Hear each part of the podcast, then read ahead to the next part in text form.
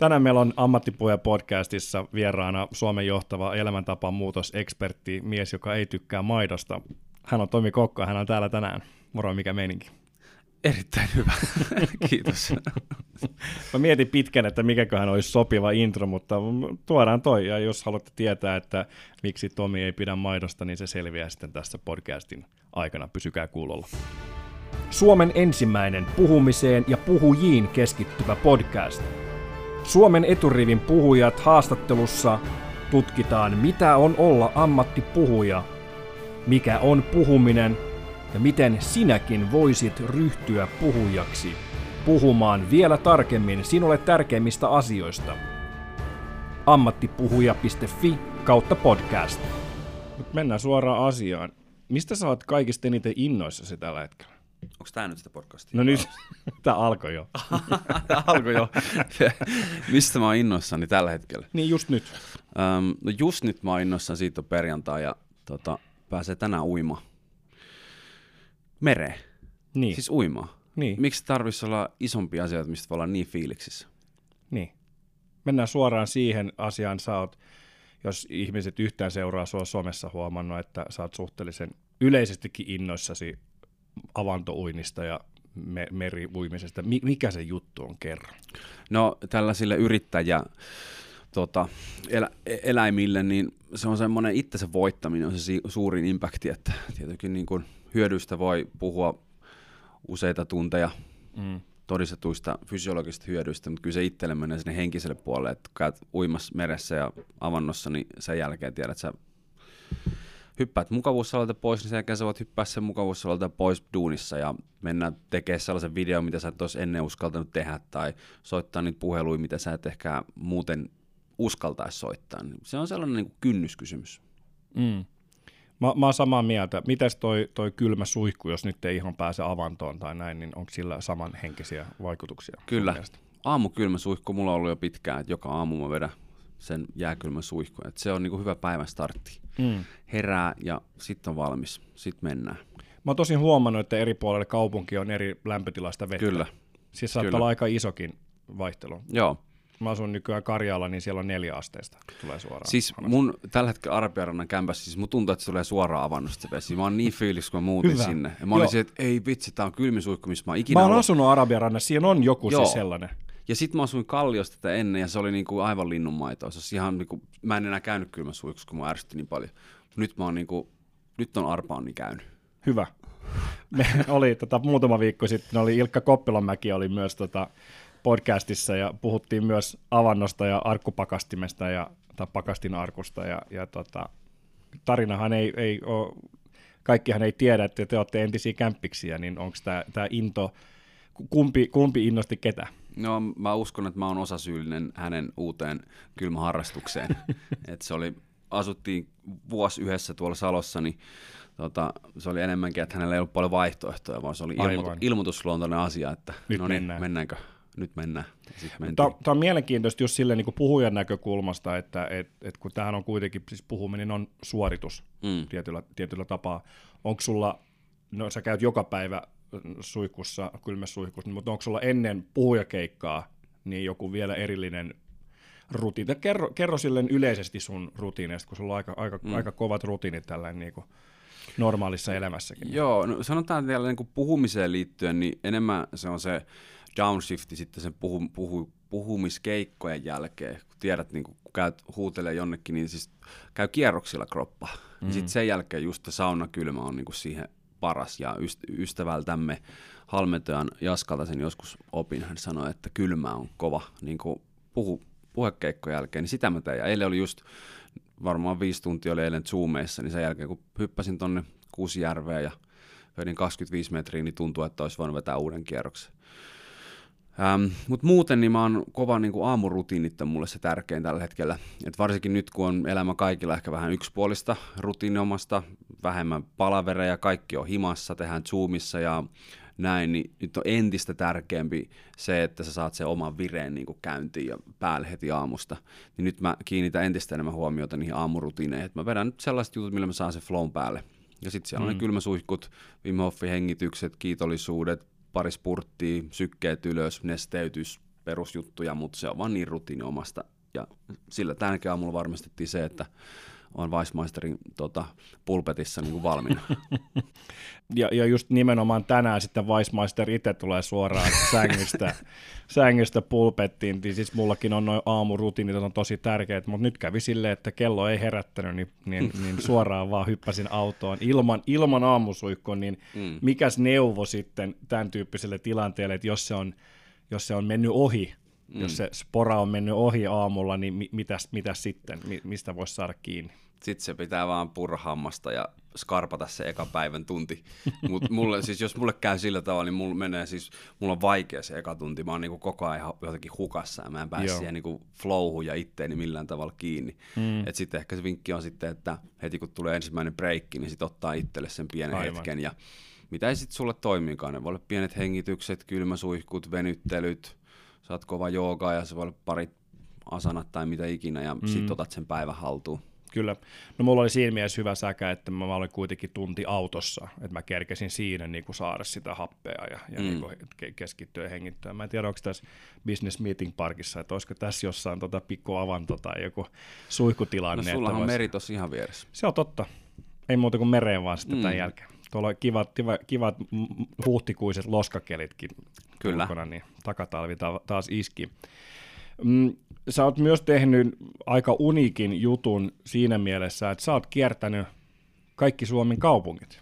Joo. Sä oot käynyt puhumassa niissä, niin kerro, miten, se, niin kun, miten semmoinen hullu idea syntyi ja miten se niin kun, tapahtui käytännössä? No, mulla on aina ollut aika paljon erilaisissa projekteissa se, että mä yritän tehdä asioita, mitä joko ei ole tehty ennen tai sitten mä voin tuoda siihen jonkun uuden kulman tai tehdä asian paremmin tai isommin tai mitä tahansa.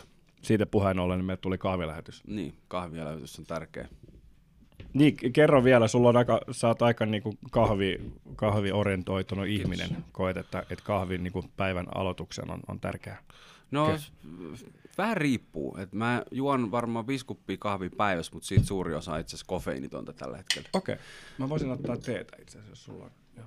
Niin, tota, niin, kyllä se aamukofeiini niin on se yksi osa niistä rutiineista kyllä myöskin. Mm.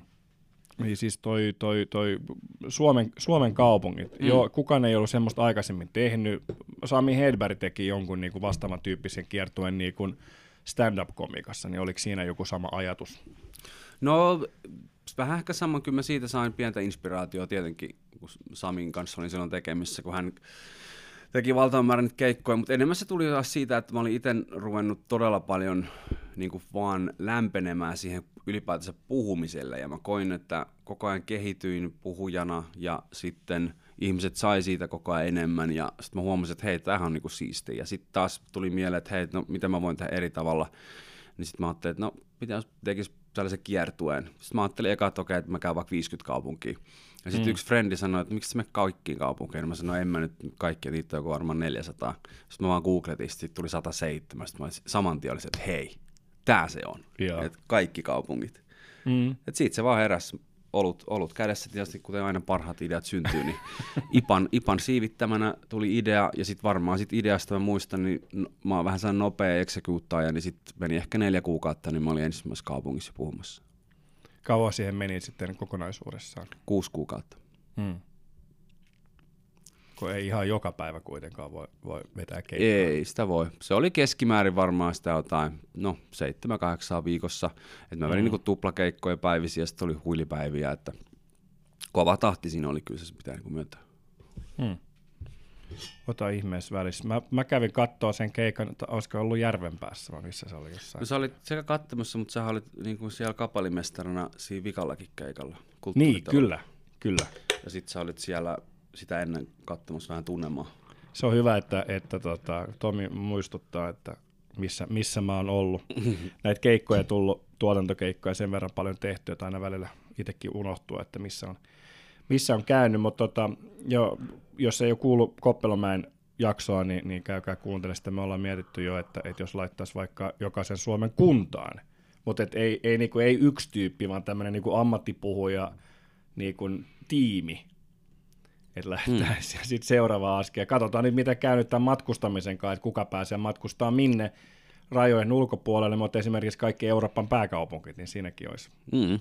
siinäkin olisi työsarkaa, niin katsotaan mihin suuntaan, mutta siis selkeästi huomaa, että et, et sä oot täällä niinku tempaus, tempausmies ja tykkää tietenkin myös auttaa siinä markkinoinnissa ja, ja somessa. Sulla on tällä hetkellä, kerro vähän siitä sun omasta bisneksestä, mitä sä, mitä sä teet. Sä oot aikoinaan ollut niin kuin paljon esille just niin kuin ravit, kritisoinut ehkä tai että tuonut ke- keskusteluun niin nämä ravintosuositukset ja, ja nämä, ja, ja nyt sä oot siirtynyt vähän enemmän tuonne niin business, health business puolelle, niin kerro, mm. kerro vähän, että mistä sä, mistä sä tänä päivänä puhut? Joo, no tänä päivänä enemmän nyt se oma ikikai on lähtenyt tuohon niin kuin yrittäjien valmentamiseen, eli mä oon kulkenut aika pitkän matkaa, yli kymmenen vuotta hyvinvointana yrittäjänä ja kolme yritystä, anteeksi neljä yritystä mennyt nurin ja niin kuin oppinut paljon ja mokannut paljon ja myöskin saavuttanut älyttömästi, varsinkin Suomen mittakaavassa, niin sit se on nyt se on nyt hyvin selkeä polku, että mä pystyn auttamaan muita hyvinvointialan yrittäjiä saavuttaa niiden omat unelmat ja mitä se ikinä tarkoittaakaan, koska näissäkin mm. on niin paljon yksilöllisiä eroja. Niin sitten mä huomaan, että nyt on eniten liekkiä siihen, että mä saan puhua niin kuin bisneksestä ja liiketoiminnan laajentamisesta ja brändäyksestä ja markkinoinnista ja näistä. Ja se haastaa, se kehittää, se innostaa, niin nyt mä menen sitä kohti ja katsotaan, mihin se vie. No jos palataan ajassa taaksepäin siihen, että mistä kaikki lähti, niin mikä oli alkuperäinen suunnitelma, mitä susta piti tulla isona? Jos mennään mm. ihan niin kuin skidi, skidi No se oli poliisi tai palomies tai mm. lentäjä, tämä on aika perus, perus, perustripla, mistä sitä lähdettiin karsimaan ja purkamaan tilannetta ja niistä ne yksitellen jäi pois ja sitten kun liikunta tai kaikki liikuntaa liittyy aina niin kuin ollut mulle lähellä sydäntä. Että jos muut pelasivat tietokonepelejä, niin mä tykkäsin olla ulkona pelaamassa jotain tossulätkää aina, niin se oli jotenkin niin luonnollinen, että sit kun mä Australiassa löysin personal personal training tämän alan, niin se tuntui ensimmäistä kertaa, että mä oon niin kuin kotona. Okay. Ja se oli tärkeä. Ja siitä se lähti. Että se oli niin kuin, siitä, se, joo, siitä se ajatus lähti ja sille polulle ollaan nyt kuitenkin jollakin osin jääty oliko nämä personal training sessiot, mutta oliko ne niinku ekoja semmoisia niinku puheita tai missä sä olit niinku vuorovaikutuksessa niinku muiden mm. ihmisten kanssa niinku duunin, duunin puolesta? Joo, kyllä. Et sitä ennenhän mä olin vaan aina töissä jossakin, mm. varsinkin Ausseissa niin jätskikiskoilla ja siivoamassa ja bataattifarmeilla ja Suomessa mitä ikinä olinkaan tehnyt. Että se oli ensimmäinen niinku ura, että mä to- koin, että hei nyt tämä on niinku mun juttu että nyt mä Joo. pääsen, nyt mun pitää kehittyä. Ja sitten tietysti puhuminen aluksi on niin kuin yksilöille puhumista, mutta sitten se tuli tietenkin isommassa mittakaavassa pikkuhiljaa mukaan myöskin. Niinpä. No, tämä on just tämä niinku hyvin tärkeä pointti tässä koko ammattipuhuja konseptissa, että kaikki ei ole ammattipuhujia, jotka puhuu ammatikseen, mutta melkein kaikki ihmiset puhuu tavalla tai toisella ammatissaan mm. ja joutuu erilaisiin tilanteisiin vaikka sä oot jätskikiskallakin, niin välillä ehkä sulla on joku tiimipäivä, mm. missä sun pitää vetää joku presentaatio tai jotain budjettihässäkkää, mm. tai sit sä oot jossain, äm, sä oot jossain niin kuin yhdistyksessä, partiolaisissa tai saat jossain niin kuin firman, firman pikkujouluissa. Että kyllä meillä kaikilla on tilanteita, jolloin, jolloin me jo, ns. joudutaan tai mm. saadaan astua yleisön eteen. Muistatko, milloin oli sun eka kerta, kun sä sait niin kuin puhujakeikan siinä mielessä, että sait palkkaa siitä, että sä olit nimenomaan puhujana siellä paikalla? Öö, no ensimmäinen kerta varsinaisesti mä olin puhujana, enkä vielä saanut niin sanotusti palkkaa, mutta se oli näitä ensimmäisiä tällaisia haasteita, mitä mä tein niin bootcamp-ympäristössä asiakkaille Australiassa. Ja sitten me pidettiin niin ravintoseminaareja.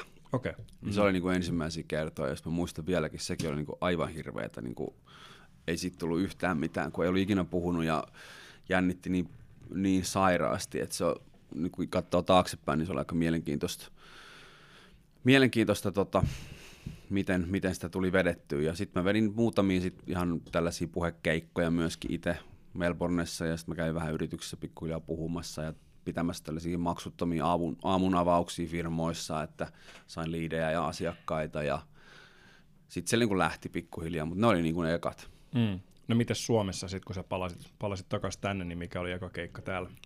No täälläkin eka keikka oli se oma, oma Lean 5 haasteen ravintoseminaari, ja sitten sen jälkeen mä pidin, pidin, aloin pitämään myöskin ravintoseminaareja eri kaupungeissa niin kuin parikymppi hintalappu vastaan, ja just se lähti. Mm.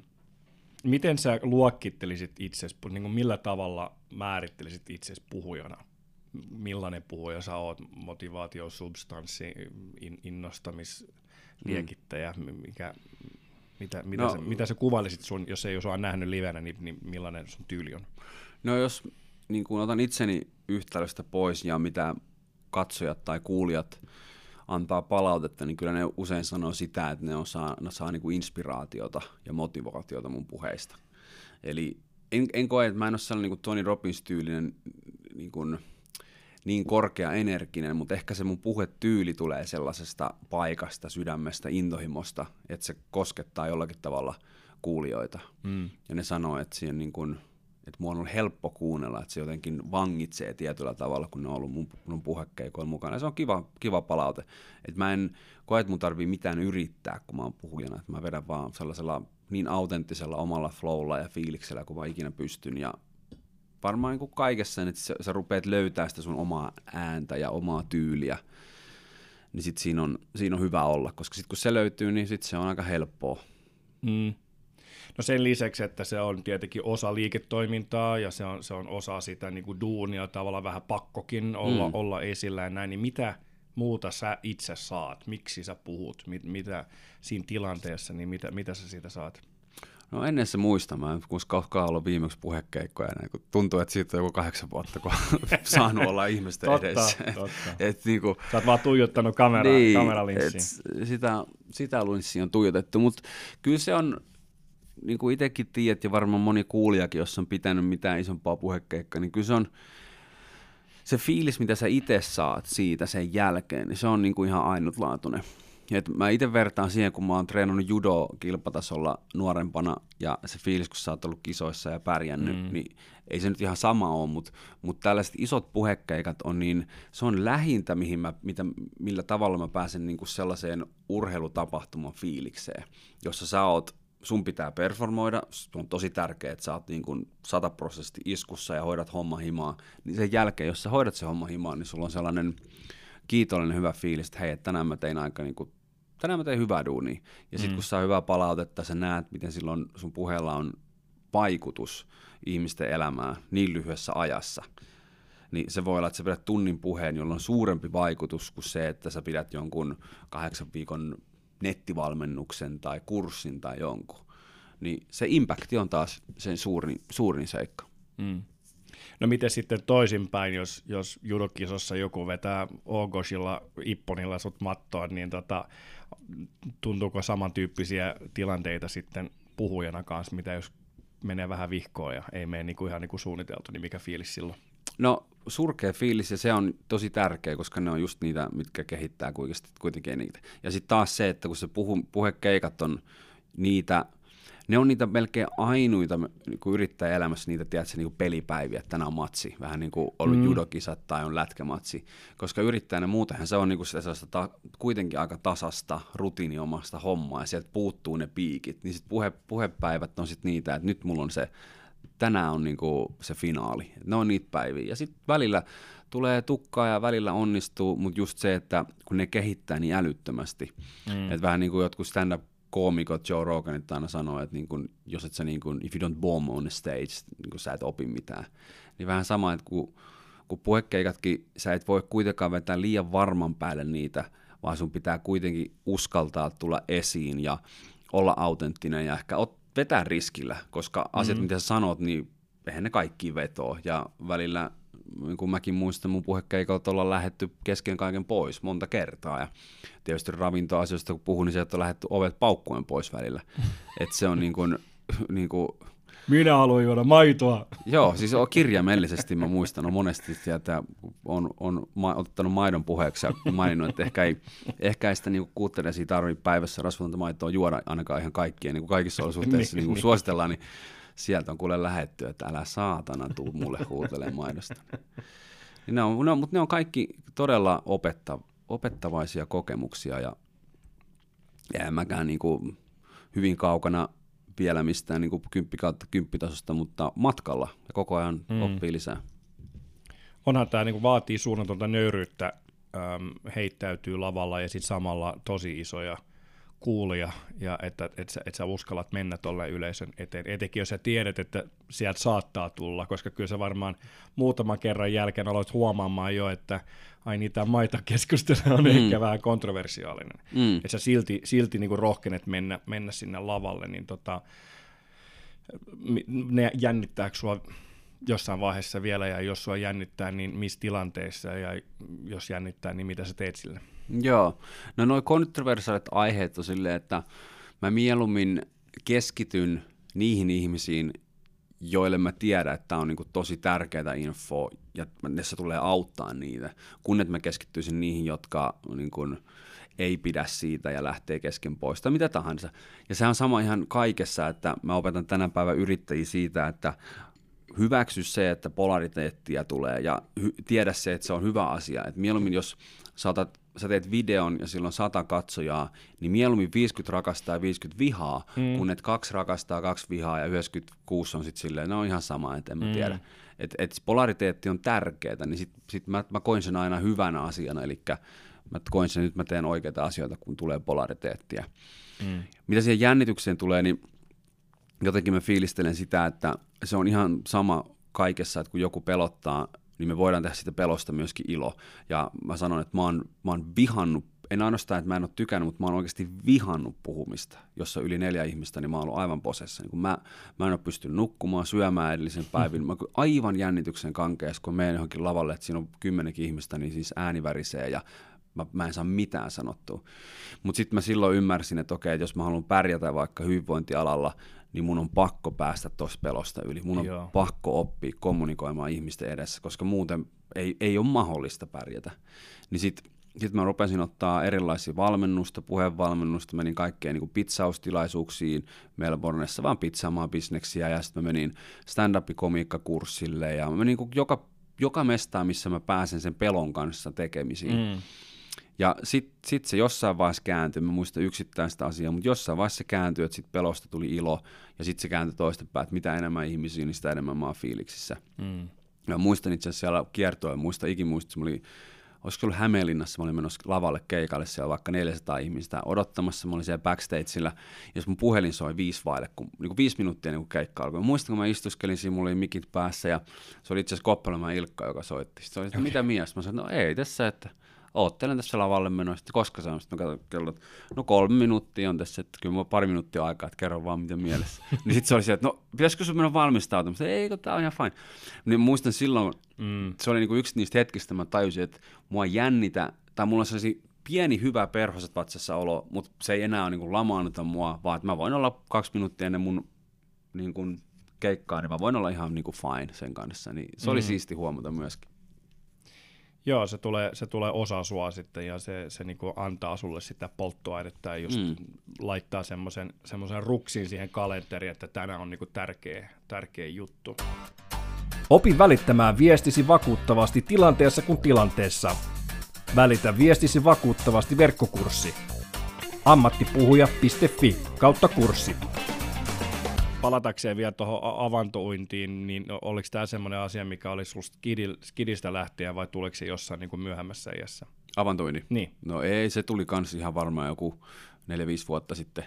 Mikä, mikä siinä oli niinku inspiraationa tai mikä siinä oli niinku se lähde, että sä päätit, että hei, tämä on hyvä juttu? No silloin kun tulin Suomeen takaisin, niin mä rupesin aika paljon ehkä opiskelemaan ihmisen hyvinvointia vähän syvemmillä niin kuin ravintoon liittyen, henkiseen hyvinvointiin liittyen, ja sitten se rupesi tulee aika monessa, monessa podcastissa, monessa jutussa nämä niin cold immersion jutut, ja sitten mä rupesin aina miettimään, että hetkinen, että miten, pitäisikään munkin vähän niin kuin aktivoitua tämän kanssa, että olisi aika helppo tyyli tämä Suomessa pitää itsensä, mm. itsensä niin kuin henkisesti fyysisesti iskussa, ja sitten mä en muista, oliko siinä kukaan sillä tavalla inspiroimassa muuta kuin itse vaan, että hei, nyt mä rupesin käymään muutaman kerran ja sille tielle sitä jäi. Sitten sitä rupesi normaaliolosuhteessa mä kävin sen kolme neljä kertaa viikossa niin kuin ihan saunassa uimassa. Mm. Mutta nyt kun kaikki on kiinni, niin se on vähän, tämä kausi on ollut hieman haastava siinäkin. Niin. Ja nyt valitettavasti kausi on jo päättymässä. Niin. Just kun päästiin vauhtiin, niin kyllä toi, toi pakasti-arkku, arkkupakasti, on, niin kuin se on aika hyvä juttu, että sillä pystyy sitten yllä, ylläpitämään.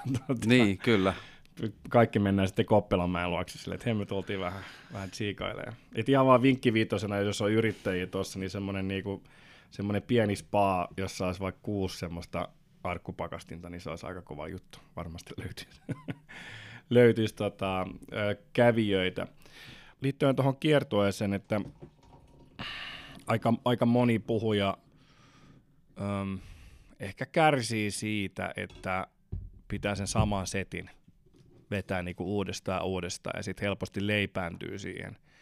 Helposti leipääntyy ja, ja vetää sen saman setin samalla kalvolla, samalla silmillä ja samalla fiiliksessä, että jos sä käyt niin kuin Lahdessa tai Nurmijärvellä, niin se on, se on itse asiassa ihan niin kuin sama, sama setti.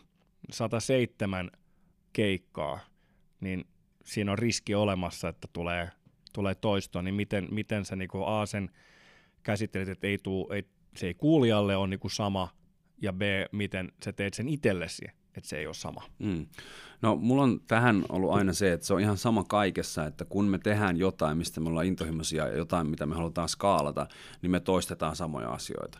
Et mm. Se on mun mielestä väärä lähestymistapa, että nyt minun pitää tehdä koko ajan asiat eri tavalla ja tehdä uutta asiaa. Jos sä mietit jotain Tony Robbinsia, että kuinka monta kertaa vetänyt UPV, Muutama. muutaman kierroksen varmasti, ja näkeekö se siitä, ei näy millään mm, tavalla. Mm. Sama, että mä tein noita Lean 5 nettihaasteita 20 000 ihmiselle, ja en edes muista monta kertaa mä vedin siihen sama seminaari. Mutta se on mulle enemmänkin se haaste siinä, että miten mä pystyn joka kerta, kun mä vedän ns. saman setin, mutta miten mä pystyn joka kerta parantaa sitä sen 2 prosenttia. Mm.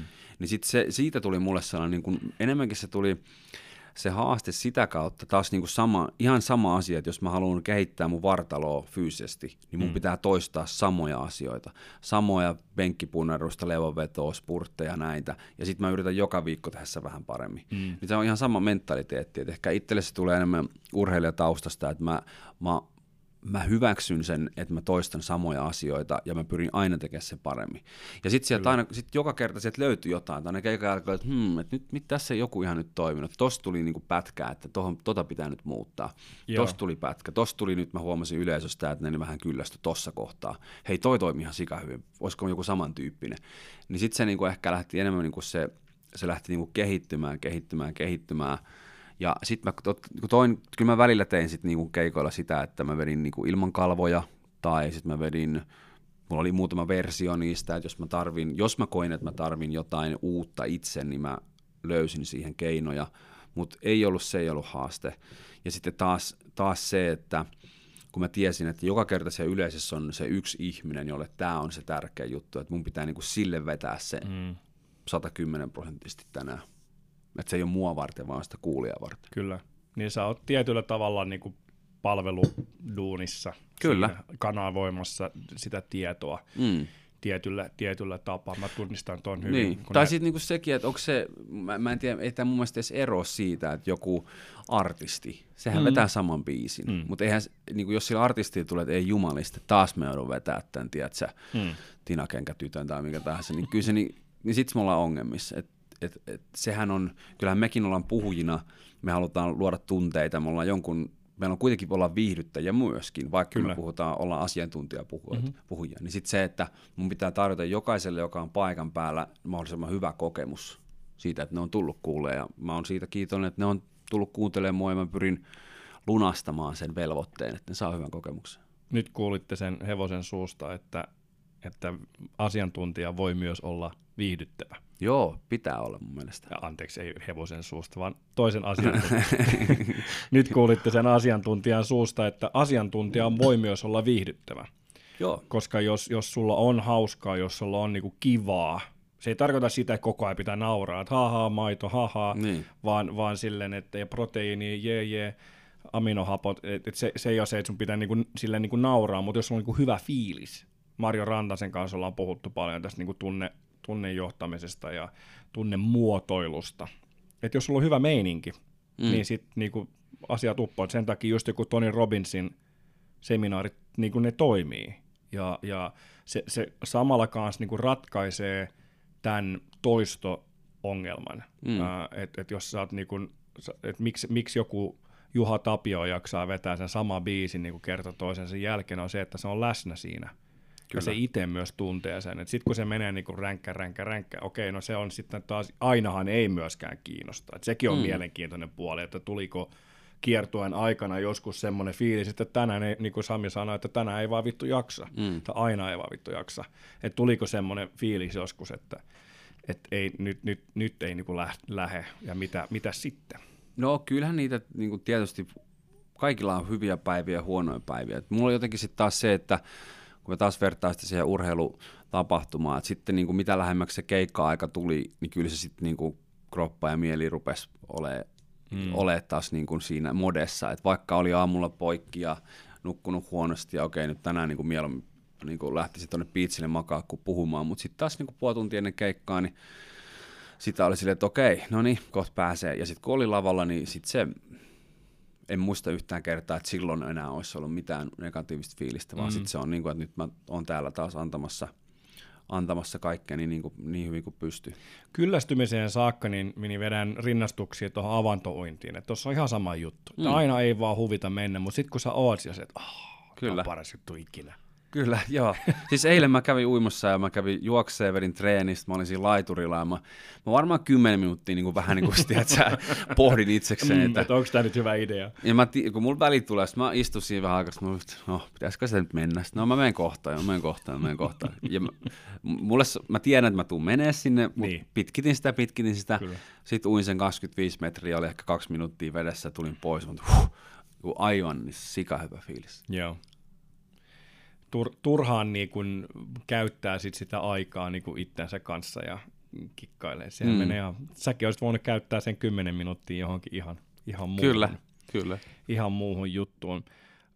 Mun omakohtainen kokemus tuosta toistamisesta vielä on, on, pyöritin aikana Megazone muutaman vuoden ja parhaimmillaan 20 kertaa päivässä kerron niitä sääntöjä, että miten sinne kentälle mennään ja näin. Ja silloin mä ratkaisin sen itselleni, että miten mä voin tehdä tämän miten mä voin tehdä tämän joka kerta niin kuin jollain tavalla freessinä.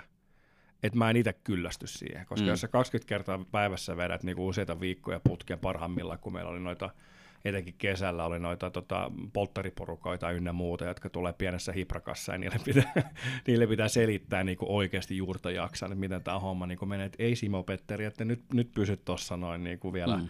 aisoissa ja näin, ja sitten siinä samassa pelissä saattaa olla kahdeksanvuotias Keijo, joka sitten on pelannut 600 peliä. No harvemmin laitettiin mm. noita yhteen, mutta kuitenkin siis, että et, et sä joudut niinku oikeasti, mä joudun siinä tilanteessa oikeasti niinku ottamaan yhteyttä niihin ihmisiin. Kyllä. Ja puhumaan niille ihmisille, eikä vaan sille, että mä oon nyt tässä niinku robottina antamassa mm. näitä sääntöjä.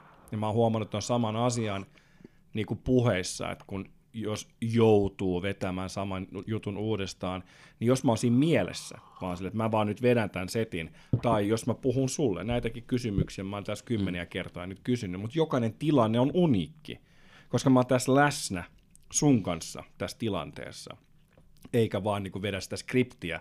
Ja tämä on aina se riski, mitä mä toitotan noissa presentaatiokursseissa, että et, et jos se sun presentaatio tai se sun puhe ylipäätään on liikaa skriptattu, mm. niin siinä on riski, että se alkaa myös itseltään tuntua tosi ty- tylsältä. Kyllä. Niin mikä se suhde sulla on siinä, niin kuin, että paljonko sä skriptaat sun sun puheita niin kuin valmiiksi, onko sulla semmoisia niin stand-up-komikkatyyppisiä niin kuin skittejä, niin semmoisia bittejä niin kuin valmiina, vai onko kaikki niin kuin lonkalta heitetty? No sekä että se on niin kontekstisidonnainen, että mä taas huo- olen huomannut, että jos mä itse sanon ne mun parhaat speakit ja parhaat puheet, niin ne on ollut, tiedät sä, niin kuin valmistelematonta hmm. kamaa. Että mä oon mennyt johonkin isoihinkin keikoille, isoihinkin yrityksiin puhumaan valmistelematta. Mutta sitten siinä on se, se, on, se kuulostaa jollekin niin tosi pelottavalta ja se on itsellekin ihan älyttömän pelottavaa se, että sä meet vaan niin kuin täysin avoimena ja haavoittuvaisena sen yleisön eteen. Ja sitten sanotaan, että sulla on vaikka 400 ihmistä siellä, ja sitten sun tehtävä on siinä tunnissa kahdessa, mikä on se aika, niin muodostaa yhteys niihin ihmisiin. Sitähän se on. Mm. Sitten jos sä saat muodostettu yhteyden, yhteyden, sä saat aloitettua hyvän keskustelun niiden kanssa, otettu niiden kommentteja, kysymyksiä, ja annat sen, annat sen sun esityksen – viedä siihen suuntaan, kun sen siinä tilanteessa just siinä hetkessä pitää mennä. Niin sitten usein se onkin parempi vaihtoehto kuin sen, että sä meet sen saman, tiedät sä skriptatun setin kanssa sinne. Mutta sanotaan, että näin, näin keskimäärin, niin kyllä se on sitten niinku sekä että. Eli sulla on jonkunnäköinen runko, mutta sitten sä uskallat ja muistat jättää sinne sitä ilmaa. että hei, nyt niin kuin katsotaan minkä tyyppistä porukkaa meillä on, mitkä on niiden haasteet, missä mä pystyn niille, niille avuksi, ja sitten lähtee, sit lähtee niin kuin purkaa sitä. Mm.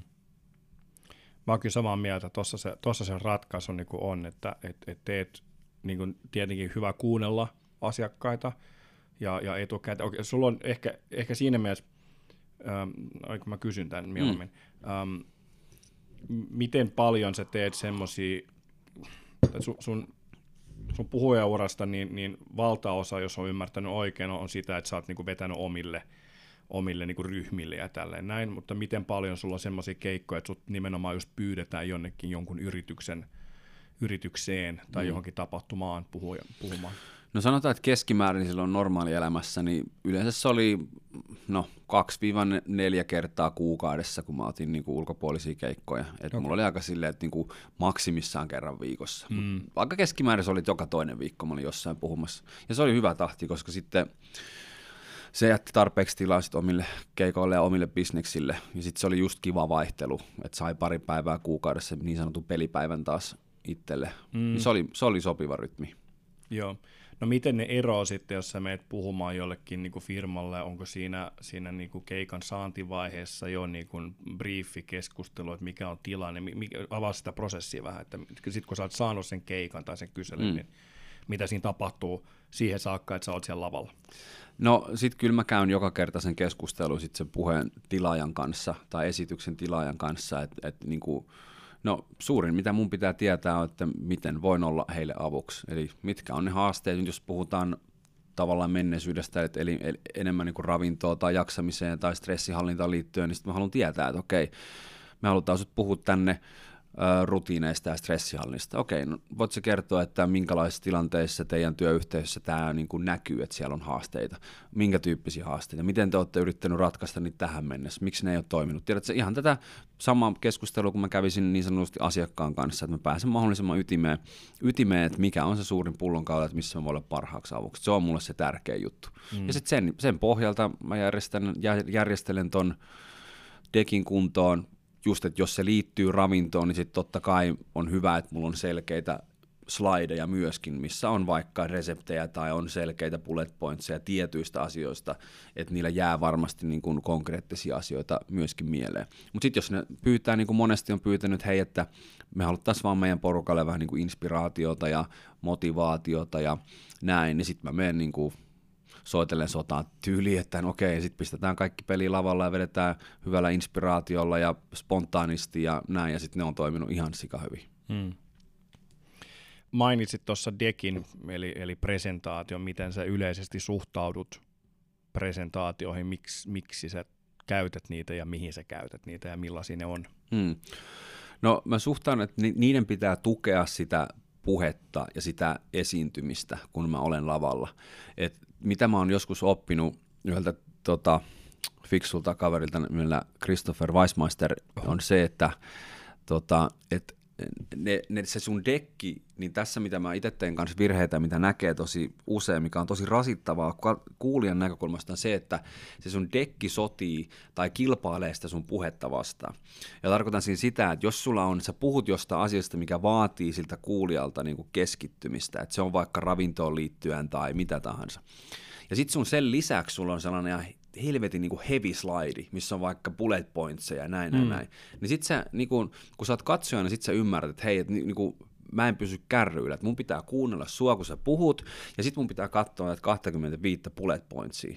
Että nyt mä niinku sekoan, että sit se ei saa niinku sit kiinni. Mm. Ja sit mä oon yrittänyt tuoda sitä mieluumminkin niin, että jos mä puhun vaikka nyt avantuinnin hyödyistä, niin mä en laita kymmentä bullet pointsia, että avantuinti madaltaa sinun elimistön tulehdustasoa ja bla bla bla bla bla, koska en mä, niin kuin, ne on ihan, niitä on todella rasittava kuunnella tuollaista professorin tiedä, että se niin kalvosulkeisiin. Mm. Niin sen sijaan, että mä laitan kuvan vaikka jääpalasta, tai mä laitan kuvan jostain jäävuoresta, tai tyylikäs kuva jostain avannosta, mikä niin kuin herättää kuulijalla ja katsojalla niin tunteita ja fiiliksiä, että okei. Ja sitten mä puhun ne mun tavallaan bullet pointsit auki sille kuulijalle. Niin sitten mä koen, että itse itse se on siistimpää, koska se ei, mä en lue niitä niin bullet pointseja, koska tämä mm. ei ole taas kouluesitelmä, vaan se antaa mulle tilaa olla luova siinä hetkessä, ja kun mä ymmärrän aiheen, vaikka avantointiin, niin mä pystyn tuoda siitä vähän eri juttuja. Ja sitten katsoja, katsoja, sä näet katsojan silmistä, kun ne katsoo sua, ne ei katso sitä niin kuin diaa, ja ne, niin kuin, niitä, ne ei harhaile, vaan ne on vangittuna siihen sun kykyyn pitää se ihminen niin kuin luupissa siitä jutusta. Mm. Niin siihen mä niin kuin pyrin. Mä oon kiinnittänyt huomiota tässä nyt tämän vajan tunnin aikana, kun me ollaan puhuttu, niin me ollaan aika intensiivisesti katsottu toisiamme silmiin koko Kyllä. Just ja se. mä tykkään myös puhujana olla tosi intensiivisesti niin kuin yhteydessä niin kuin, ö, yleisön kanssa. Mm. Mutta sen huomaa, kun puhuja ei ole. Hän Kyllä. on siellä omassa maailmassa, omassa mielessään tai pahimmassa tapauksessa selkä yleisön päin sillä, sillä Joo, just on- se on lukee, niin. lukee niitä, sit niitä samoja asioita, mitä siinä jo niin kuin lukee. Joo. Mutta se on tietysti, se on tosi intensiivistä. Mä kiinnitin huomiota, että tässä on meidän välissä jo niin kuin tosi intensiivinen energia. Ja kun sä oot läsnä yleisön kanssa, niin se on aika intiimiä, se on niin kuin tosi intensiivistä. Et sen takia helposti mennään sinne puhujapöntön taakse ja vielä silleen, että se puhe on printattu ja sitten luetaan sitä sanasta sanaan, kun sitä puhetta olisi ihan yhtä hyvin voinut laittaa sähköpostilla ja kaikki olisi voinut Joo. olla himassa. Okei, no nyt tänä päivänä me ollaankin himassa, mutta sitten sieltä kysyä, että onko siinä mitään järkeä sitten niin kuin, äm, niin kuin käyttää sitä aikaa ja energiaa niin kuin semmoiseen mediaan, semmoiseen esiintymiseen, mikä olisi voinut hoitaa sähköpostilla Mm. tai, tai puhelinsoitolla. Jokainen meistä tekee presentaatioita tavalla tai toisella työssä tai elämässä. Opi sinäkin tekemään parempia, jopa täydellisiä presentaatioita. Täydellisen presentaation luomisen verkkokurssi ammattipuhuja.fi kautta kurssi. Miten sä oot nyt kokenut tämän, me ollaan nyt re- reilun vuoden eletty tässä poikkeusoloissa, poikkeusajassa, jossa, jossa tapahtumat peruttiin ja, ja näin, niin lähtikö sulle, niin kun, mi- mikä oli niin kun, äm, lähin keikka äm, silloin 13. päivä viime vuonna, per, perjantai 13. päivä, niin lähtikö sulla keikat niin kuin alta, tämmöisiä niin kuin puhe, puhekeikkoja, livekeikkoja? Um, mulla ei ollut silloin mitään puukattu, koska mä olin itse asiassa Jenkeissä silloin. Että mä olin kolme Niin kuukautta se, joo. joo. projekti, projekti Los Angelesin vallitus, vallutus, eli olin siellä lockdownissa ja Aivan. ei mulla ollut silloin mitään puhekeikkoa puukattu. Et yleensä mu- normaaliolosuhteissa mä varmaan, no keväällä mä teen aika paljon keikkoja ja sitten kesällä mä en tee ja sitten taas syksyllä se olisi ollut sitten enemmän se aika, kun porukka palaa duuneja, silloin yrityskeikat ja kaikki nämä terveysseminaarit ja mitä kaikki näitä on, niin sitten ne olisi tullut, että eihän sitä on nyt vuoteen tullut ihan hirveästi nyt puhuttua muuta kuin sitten ruudulle ja mikrofoneihin ja muuta. Mm. Mutta toi oli niinku, tuohon vielä kommentti tuohon äskeiseen, että me pidi eilen taas ää, 300 yrittäjälle webinaaria mm. brändäyksestä ja markkinoinnista, niin itse oli taas siisti saada sitä palautetta sähköpostiin sen jälkeen, että et, et kiitos, että se kuulosti, että sä puhut sydämestä ja niin sun intohimo välittyy tuosta ruudusta ja näin. Ja se on just sitä, että oli se sitten ähm, webinaari tai live, niin se on, kuten puhuttiin aikaisemmin, niin se on aina se mun tavoite saada jonkunnäköinen, niin kuin, niin kuin mun tunne välitettyä sille. Mm. Eli nytkin niin kuin vaikka kuulijat ei kuule tai näe mua, niin mä silti toivon, että niille välittyy se fiilis ja energia, mm. mitä mä sitten niin kuin teen. Niin se on, se on, kyllä se on, se on tosi paljon tunnetta niin kuin se puhuminen. Hmm. Ja siinä on sitten semmoinen balanssi, niin kuin, että on hyvä tuntea itse niitä tunteita, että niitä voi välittää, mutta samalla pitää sen siinä, että se ei mene liian henkilökohtaiseksi, että mm. minä olen tässä nyt vaan Tomin kanssa nautita. Että mm. kuitenkin sä oot siellä niin kuin läsnä sen yleisön takia, mm. mutta sä et ole vaan siellä sen yleisön takia niin kuin robottina puhumassa, vaan että ne, ne sun tunteet välittyy. No sä oot nyt tottunut puhumaan uh, kameralle, linssille, uh, live-yleisölle niin kuin etäversiona, webinaareja ynnä muuta, niin mi- miten sä näet nämä niin kuin eroavan niin ihan niin kuin siis live-live-yleisö, yl- yleisöön ja, ja mitä haasteita ja mitä mahdollisuuksia siinä on? Mm. No on se, kyllä, se on, kyllä siinä on omat haasteensa, että just se, kaikki me tiedetään, että jos sä meet kattoo jonkun keikan vaikka livenä tai stand-up-komikka meet kattoo livenä tai jonkun hyvän puheen, niin siis sehän on ihan eri, koska siellä on se tunneyhteys, se energisyys, muu ihmiset ja kaikista siitä tulee energiakenttää. Se on niinku ihan erilainen, niinku, se on niinku tapahtuma. Hmm. Että kyllä se on niinku haastava luoda sitä, että mahdoton luoda sitä samaa niinku niin kuin web-kameroiden ja näiden välityksellä. Ja mullakin on, mä koulutan siis hyvinvointialan yrittäjiä, meillä on tällainen mentorointiryhmä ja siihen kuuluu niin kuin säännölliset niin kuin meetupit ja näin. Ja nyt kun on jouduttu niitä siirtämään, niin siis se on, mä huomaan, että se vaikuttaa siihen ryhmän niin kuin yhteishenkeen, koska se tarvii sen, että pystytään olla kaikki samassa huoneessa heittää yläfemmaa ja tiedätkö, niin kuin, mm. se vaan vaatii sitä. Ja sitten mä huomaan niin kuin, tälleen puhujan tai valmentajan näkökulmasta, en tiedä onko sulla samantyyppistä, niin huomaan, että kun tekee pitkän päivän ja sä niin kuin just eilen mulla oli varmaan viitisen tuntia eri koulutuksia ja zoomeja ja webinaaria näitä, niin siis se kuluttaa huomattavasti enemmän, kun et siitä olisi osa edes yleisön kanssa tai ihmisten kanssa niin kuin face to face. Mm. Et siinä on joku juttu, kun sä itsekin tuijotat sitä screeniä versus se, että sulla on vaikka ihmiset siinä huoneessa ja sä pystyt kysellä ja keskustella ja ottaa niitä huomioon ja laittaa ne keskustele keskenään, niin kyllä se on niin kuin hyvin erilainen dynamiikka ja aika ajoin voi sanoa rehellisesti, että se on myös hyvin haastava. Mm meidän välillähän liikkuu koko ajan valtava määrä energiaa, kun me vuorovaikutetaan myöskin tälleen. Mä huomaan sen ero myös, kun mä oon tehnyt ekan tuotantokauden näistä podcasteista, niin pääosin etänä, niin ihan eri tilanne tietenkin, kun että ollaan näin, näin niin kuin läsnä kaikki mm. pienet, pienet vivahteet ja, ja niin kuin syn, synkkaus ja tälleen näin, mutta se, se että, että me vuorovaikuttaessa niin me välitetään toisillemme energiaa ja sitten taas kun ollaan no tollen etänä, niin tuntuu vähän siltä, että antaa paljon enemmän kuin mitä saa, saa niin kuin takaisin. Et siitä ei kehity semmoista niin kuin puulia, energiaa, mitä jos tässä olisi kahdeksan ihmistä tai 200 mm. ihmistä, niin me, me luodaan jotain mystistä energiaa niin kuin toisillemme, joka, joka myös syöttää, joogassa puhutaan pranasta, niin kuin elämän, mm. elämän energiasta, joka on tätä niin kuin eteristä, eteristä energiaa, niin kyllä sen huomaa pitkän Zoom-päivän jälkeen. Varmaan jokainen, joka tätä kuuntelee, pystyy samaistumaan siihen, että Zoom-päivän jälkeen on silleen, niin kuin, ah, niin mm. niin silloin taas se avanto ja metsä, metsälenkki voi olla hyvä. Sulla on aika hyvä, hyvä syy lähteä aina ulos, miten se hoituu tuolla Arabian rannassa, sulla on, sulla on kuningas himossa. Kyllä. Joo, se pitää, mutta kyllä niin kuin aktiivisena, että kyllä se kymppi kilsa melkein joka päivä tulee oltu ulkona, käveltyy, plus siihen treenit päälle ja näin, niin kyllä meillä on ihan hyvä, hyvä aktiivisuus tuolla näistä rutiinit kyllä käynnissä, että siitä ei jää kiinni. Kunkko on siis sun, sun haski Joo, se on Siberia Haski kohta viisivuotias. Virtaa riittää, niin mm. se on hyvä. hyvä juttu. Kerro, kun sä oot tehnyt näitä kaikkia äm, webinaaria ja, ja Zoom-palavereita ja muuta, niin, niin miten tämä sun oma studio, voit sä kerro vähän, että millainen setappi sulla on?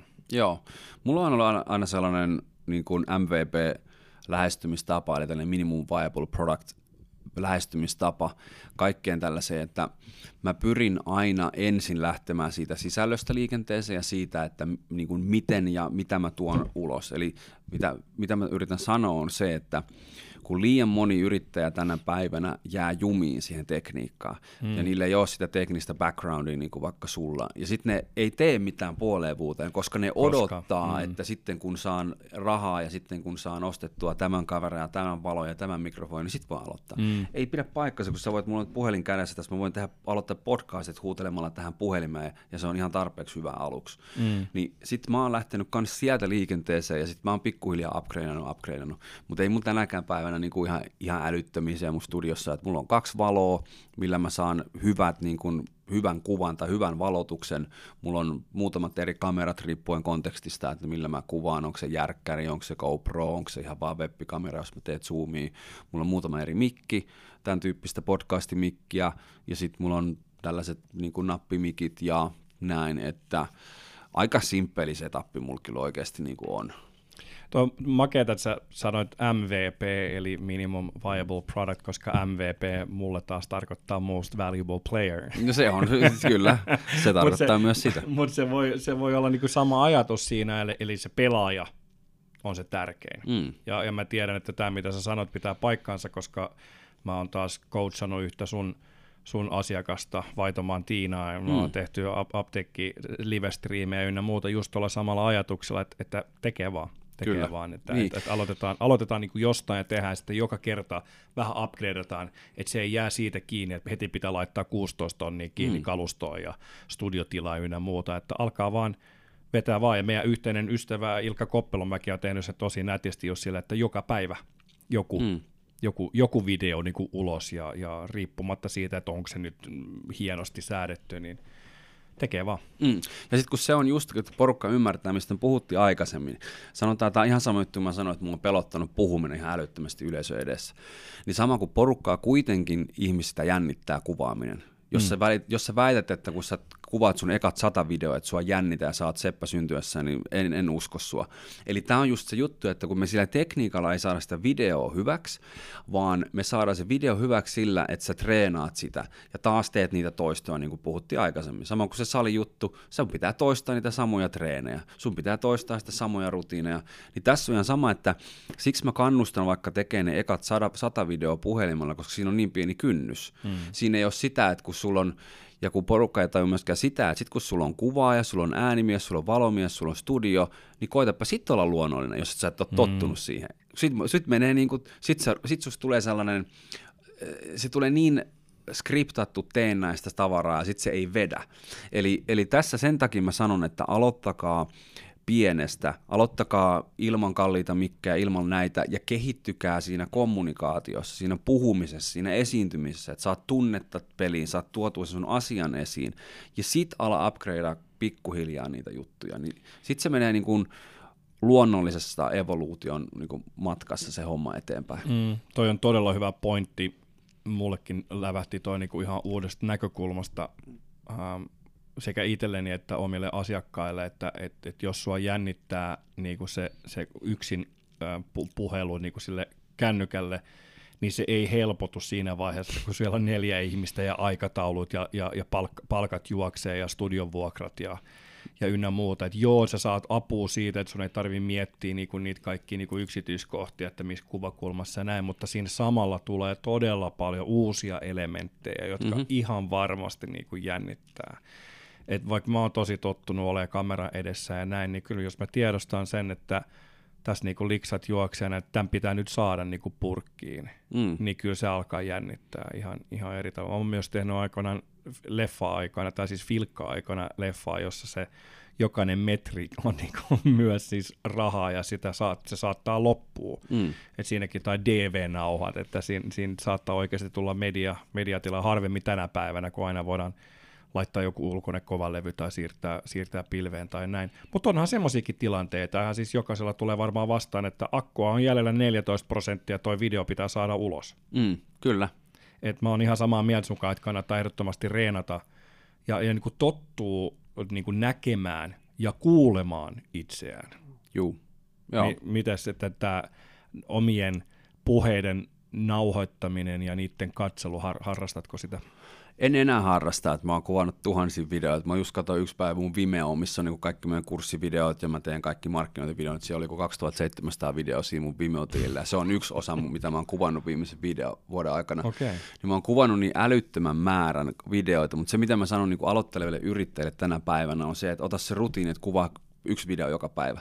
Ja nyt mä en tarkoita sitä, että sä kuvaat ja postaat sen, vaan että sä otat tavoitteen, että sä kuvaat joka päivä uuden videon. Ja sitten jos sä et sä niin kun, sit siinä on hyvä, että jos sä kuvaat vaan seitsemän videopäivässä, se voi olla viiden minuutin videoita, sanotaan, että sä oot vaikka... Seitsemän viikossa siis. Niin, anta, niin just näin. Ja sanotaan, että sä oot vaikka personal traineri ja sä haluat menestyä ja viedä hommaa eteenpäin. Kuvaat seitsemän videoa päivässä sun Viikossa. asiakkaisiin liittyen. Niin, nyt mä en koko ajan niin menee, menee enää Sä menet Gary Vaynerchukiksi koko ajan. No siis seitsemän päivässä on itse asiassa vielä parempi, mutta aloitetaan nyt, että yksi päivässä. Niin sit sä voit kuvaa tänään video vaikka niin kuin smoothista ja huomenna mm. painonpudotuksesta mm. ja teet sä sen pienen kalenterin. Ja sit kun sä rupeat tottumaan siihen, että sä teet sen 3-5 minuutin videon. Sitten jossain vaiheessa huomaat, että itse asiassa nythän nämä rupeaa niinku luistamaan. Ja sitten sä voit päättää, että okei, näistä seitsemästä mä nyt postaankin kolme. Mutta se on just, että mm. sä niin kun, opit siihen rutiiniin ja joka päivä meet siitä mukavuusalueelta ulos. Ja joka päivä teet uudestaan sen päätöksen, että taas teen sisältöä, taas teen sisältöä. Niin sitten se jossain vaiheessa huomaa, kun saat videoita tarpeeksi vyön alle, että hei, että mua jännitä, mä voin tehdä mistä vaan, lonkalla näitä videoita ja niin kuin, sit se menee niin kuin oikeaan suuntaan. Toi on hyvä, hyvä pointti. Itsekin harjoitan sitä välillä, että kun pitää saada niin kuin viimeistelty joku, joku video, niin siihen saattaa se 128 ottoa niin kuin mennä.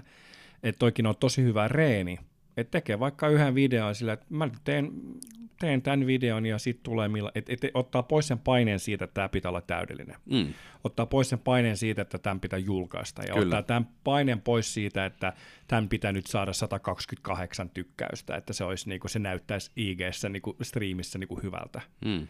Et, et poistaa sen paineen, että tekee sitä vaan niinku itselleen. Et meillä on paljon opittavaa stand-up-komikoista, jotka tekee jo sitä, että ne, ne, ne, ne vaan tekee sikana matskuu, testaa, okei, okay, tämä ei toimi. Jotkut asiat pitää vaan niinku itselleen tai kavereilleen. Mehän tehdään sitä, että lähetellään toisillemme myös videoita ynnä muuta, mitkä ei välttämättä aina edes ole, edes ole valmiina. Et siinäkin on, on tämä niinku, tämmöinen peer ver, vertaistuki on aika, on aika tärkeä. Miten, millaista yhteyttä tietenkin mun ja Koppelomäen ja Jaskan lisäksi, niin miten, millaisia kontakteja sulla on eri, eri puhujiin ja eri, eri personal trainereihin, miten tämä, tämä verkostoituminen? No mä oon ollut aina, aina tosi, no aggressiivinen on väärä sana, mutta siis verkostoitunut todella aktiivisesti aina kun mä oon, missä vaan mä oon asunut, Ausseissa tai Jenkeissä tai Suomessa, niin mä koen, että no vähän tällainen kliseeninen, mutta your net worth is in your network, mutta mm. se ideana, että sun verkostosta se, se on niin tärkeä asia, että kyllä mulla on mentoreita ja hyviä tyyppejä ympärillä,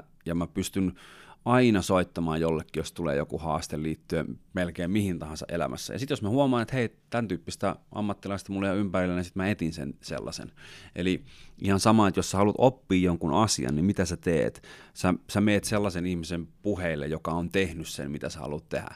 Jos sä haluat taas vaikka käyttää tätä gymi-esimerkkiä, että sä haluat saada hyvän kropan ja nostaa lihasmassaa, niin sä meet juttelee jollekin, joka on ihan kunnossa ja kysyt, että hei, mitkä olisi ne tärkeimmät viisi juttua, mitä sä suosittelet, että mun pitäisi tehdä. Hmm. Meet sellaisen tyypin kanssa treenaamaan salille muutaman kerran, niin kas kummaa, niin rupeat oppimaan aika hyvin. Hmm. Sama mä aloitin polderointiharrastusta tuossa vähän aikaa sitten, mikä on ollut tällainen uusi kiva juttu nyt, kun on ollut harrastusmahdollisuudet vähissä ja nyt sekin on poissa, mutta anyway, mutta sama juttu. Sitten mä etin yhden todella hyvän kiipeilijän ja otin siltä niin kuin priva-opetusta, mm. että mä pääsen niin kuin kärryille. Niin todella hyvä vinkki, että etsi, etsi niitä ihmisiä, jotka on kulkenut sen polun tai jotka on siinä jossain tietyssä asiassa älyttömän hyvä, niin sillä me pystytään kehittymään nopeasti. Ainakin ollut jossain vaiheessa elämänsä. Et niin, ei kyllä. Niin. ole piikkikunnossa just niin kuin siinä. Mutta tämä nostattaa hyvin mielenkiintoisen ajatuksenkin, että – pitääkö sitten kuitenkin valmentajan olla itse edustaa sitä, koska onhan siis etenkin urheilupuolella on paljon valmentajia, jotka ei ole itse siinä lajissa edes ikinä ollut kauhean hyviä, mutta ne on vaan hemmetin hyviä valmentajia. Mm, kyllä. Ja siis täysin kontekstisidonnaista, mm. että onhan monia huippujalkapallovalmentajia, jotka käsittääkseni ei ole välttämättä ollut itse huippupelaajia, mutta ne on ihan älyttömän hyvin valmentajia. Mutta tämä on niin kontekstisidonnaista. Mutta sitten jos sä mietit vaikka, mistä nyt ollaan puhumassa, eli vaikka puhumisesta, mm. niin voitko ikinä oppia sellaiselta ihmiseltä puhumista, joka ei ole puhunut isoja yleisöjä edessä satoja kertaa, niin nyt, nyt mennään taas sellaisella alalla, että en oikein usko. Voitko oppia stand-up-komiikkaa ihmiseltä, joka ei ollut stand-up-komikko? Mm. Koska nyt me puhutaan niinku sellaisista taidoista, mitkä harjaantuu vain ja ainoastaan sillä tekemisellä. Mm niin sitten se on, se on kontekstisidonnaista mielestäni. Tästä puhutaan myös paljon mun, mun alkuperäisessä maailmassa, eli näyttelijämaailmassa, että, voiko ohjaaja ohjata, jos ei oikeasti ymmärrä, jos ei ole itse ikinä ollut siinä mm. Tilanteessa kameran edessä tai, tai ison yleisön edessä. Että voiko niin kuin näyttelijän työ on samaistua erilaisiin henkilöihin, erilaisiin hahmoihin ja luoda siitä niin kuin oman, oman version – niin voiko ohjaaja tai tuottaja tai joku tällainen niin kuin samaistua siihen, mitä oikeasti sen pienen ihmisen pään sisällä tapahtuu niin kuin siellä lavalla, ja toisaalta tarviiko. Mm. Mä oon samaa mieltä, että se on hyvin kontekstisidonnaista, että jossain tilanteessa, niin kun mä itse valmennan puhujia, niin mä tykkään tehdä just sitä, mitä mekin ollaan tehty, että mä käyn katsoa sun keikkoja ja annan palautetta niin kuin suoraan siitä. Kun mä, mä tykkään mäkihyppy esimerkistä, että mäkihyppyä ei oikein voi opettaa verkkokurssissa, vaikka mm. siis mullakin on niitä verkkokursseja, niin ne on, ne on semmoisia niin perusjuttuja, joka, joka on hyvä tietää, niin kuin, että sun pitää ponnistaa. Kyllä. Näin. Mutta sitten kun mennään siihen varsinaiseen niin kuin valmentamiseen ja varsinaiseen treeniin, niin sitten pitää olla siinä mäkimontussa sen, sen hyppäjän kanssa. Mm-hmm tai katsoo, kun se tulee sieltä, sieltä mä, mäestä alas, niin tota, et sit, sitä on hirveän vaikea niin kuin etänä, etänä niin kuin hoitaa.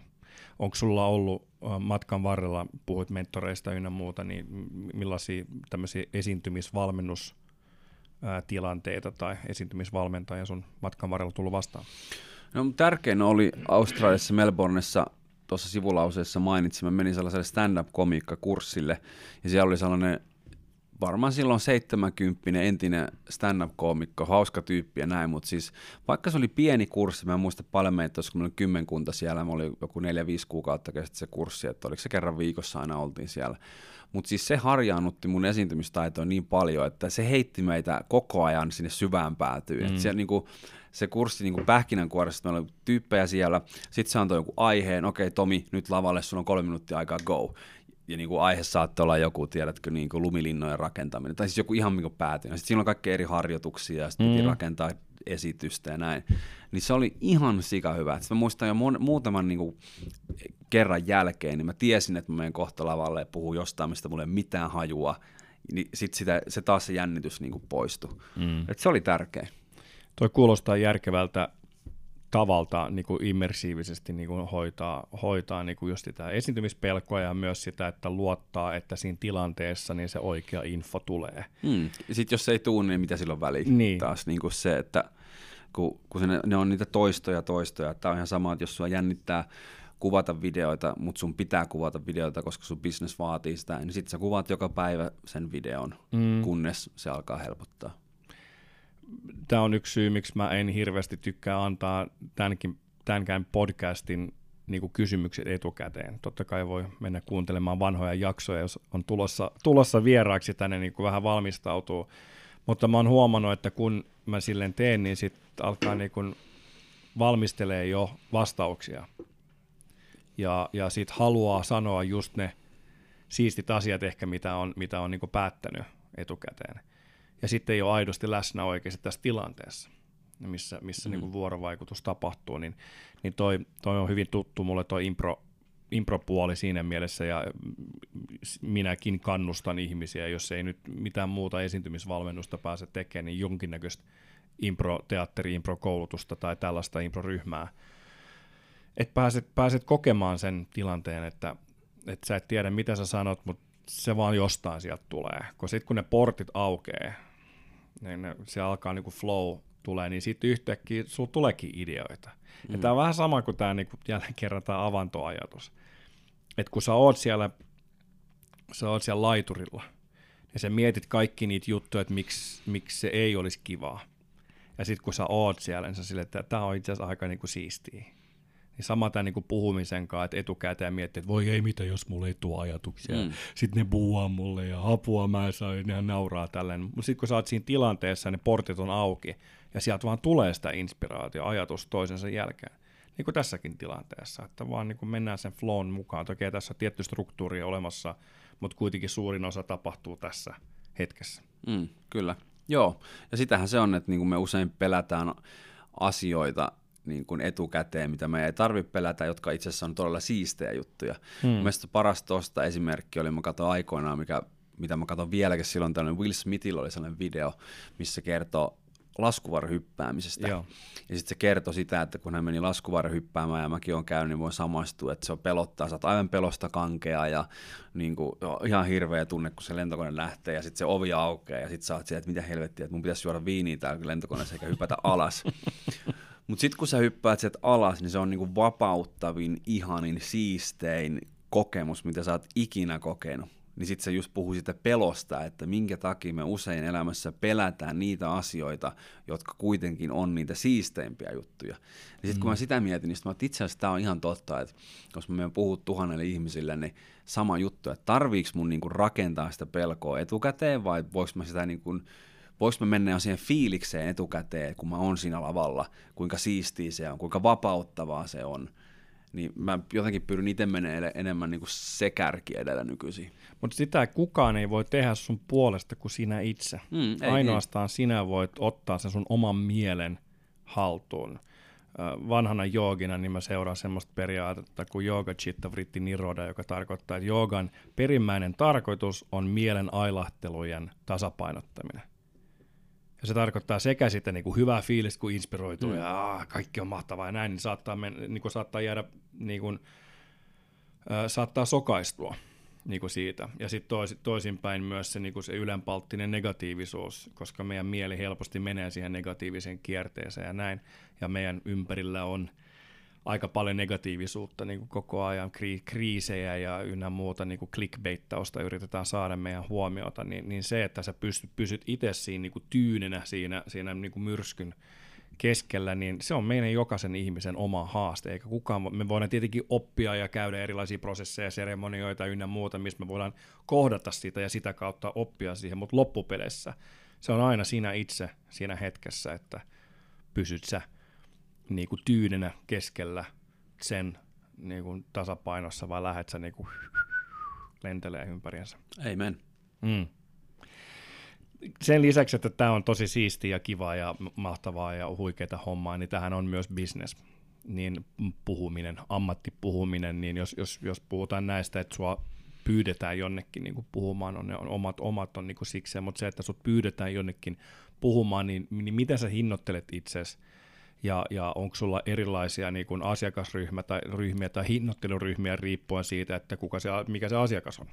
Joo, on aika paljon eri, erityyppisiä paketteja, mitä mä oon sitten tarjonnut, ja aika paljon se menee myöskin sen niin kuin, tapahtuman mukaan, keston mukaan, aikataulun mukaan, joskus myöskin yrityksen koon mukaan, että jos se on pieni firma, startuppi versus tällainen iso vakavarainen firma, niin sekin tietysti vaikuttaa siihen. Ää, paljon teen keikkoja yhdeltä toiselta tyypiltä opin sen, että mikä on mun kiva, että joko mulla se on, se on täyshinta, mitä mä velotan siitä, mitä se milloinkin on, tai sitten se on ilmanen. että mä, en, niin kuin, mä en tingi, eli mä en anna alennuksia. Okay. Ja se on mun kiva, että mä seison niiden mun hintojen takana, niin kuin mä oon aina seissyt kaikissa mun palveluissa, että se ei mene sellaiseen niin tarjouskilpailuun, että joo, että saat 10 pinnaa, saat 20 pinnaa. Mä sanon, mm. tämä on niin premium-palvelu, tässä on mun hinnat, mä tuun sinne satalasissa ja mä tuen tuon teille tuloksia ja muutoksia uskomattoman kokemuksen.